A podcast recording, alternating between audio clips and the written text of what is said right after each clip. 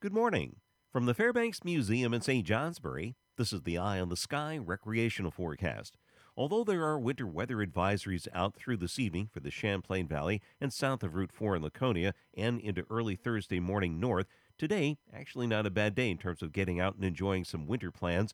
The light snow this morning will be tapering off, and then just some spotty snow, sleet, or rain showers late morning and afternoon.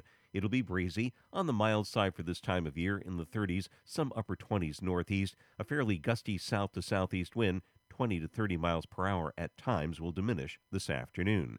Tomorrow, a different story. Some sleet and freezing rain overnight, creating a glaze on surfaces, though most of that precipitation will be ending early in the morning, and temperatures will ease up into the 30s and low 40s.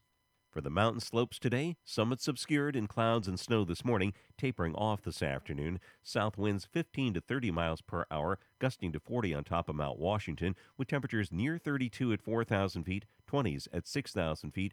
Northwesterly winds tomorrow, brisk in the morning, will be diminishing, temperatures in the 30s, with any wintry mix ending. At lower elevations, south winds around 10 miles per hour, gusting 20 to 30 miles per hour, but diminishing to light later tonight and tomorrow. I'm meteorologist Mark Breen with an eye on the sky.